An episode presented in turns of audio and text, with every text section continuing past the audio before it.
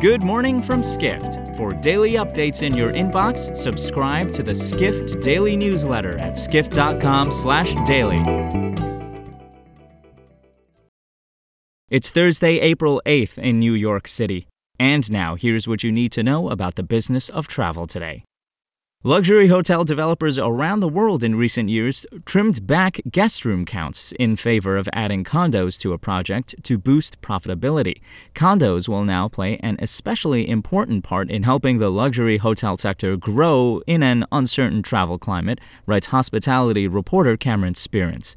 Developers didn't shy away from building or proposing new locations for ultra luxury hotel brands like Raffles, Waldorf Astoria, and St. Regis during the pandemic.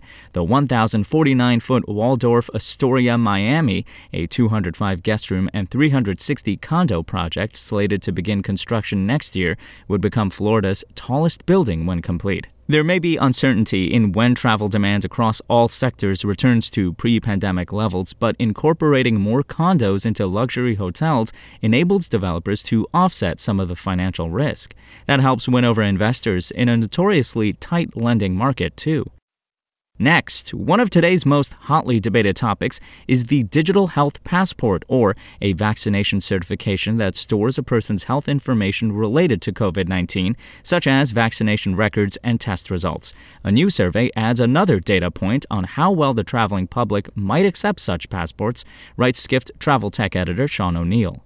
According to a study commissioned by travel technology giant Amadeus, 9 out of 10 travelers would be comfortable using digital health passports to help restart travel.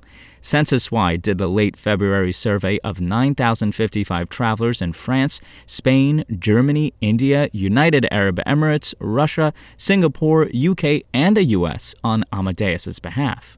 A cautionary side note was that 93% of travelers surveyed also said they had some concerns about how their health data might be stored.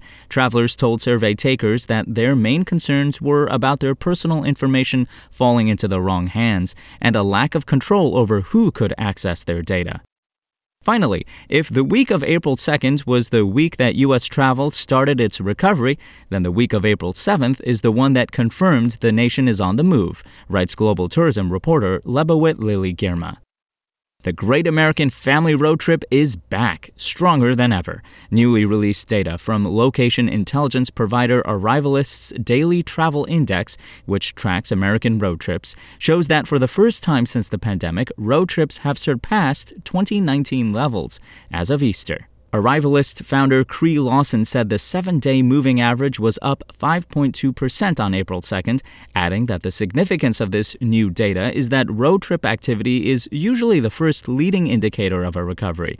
We've seen times last year when there were false alarms, with road trip activity rising close to pre pandemic levels around July 4th, Thanksgiving, and Labor Day 2020. But this was the first time that we've clearly seen road trip activity exceed pre pandemic levels, Lawson said.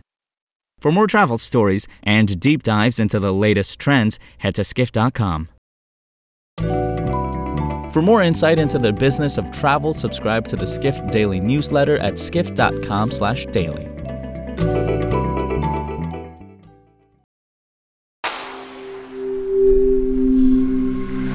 Spoken Layer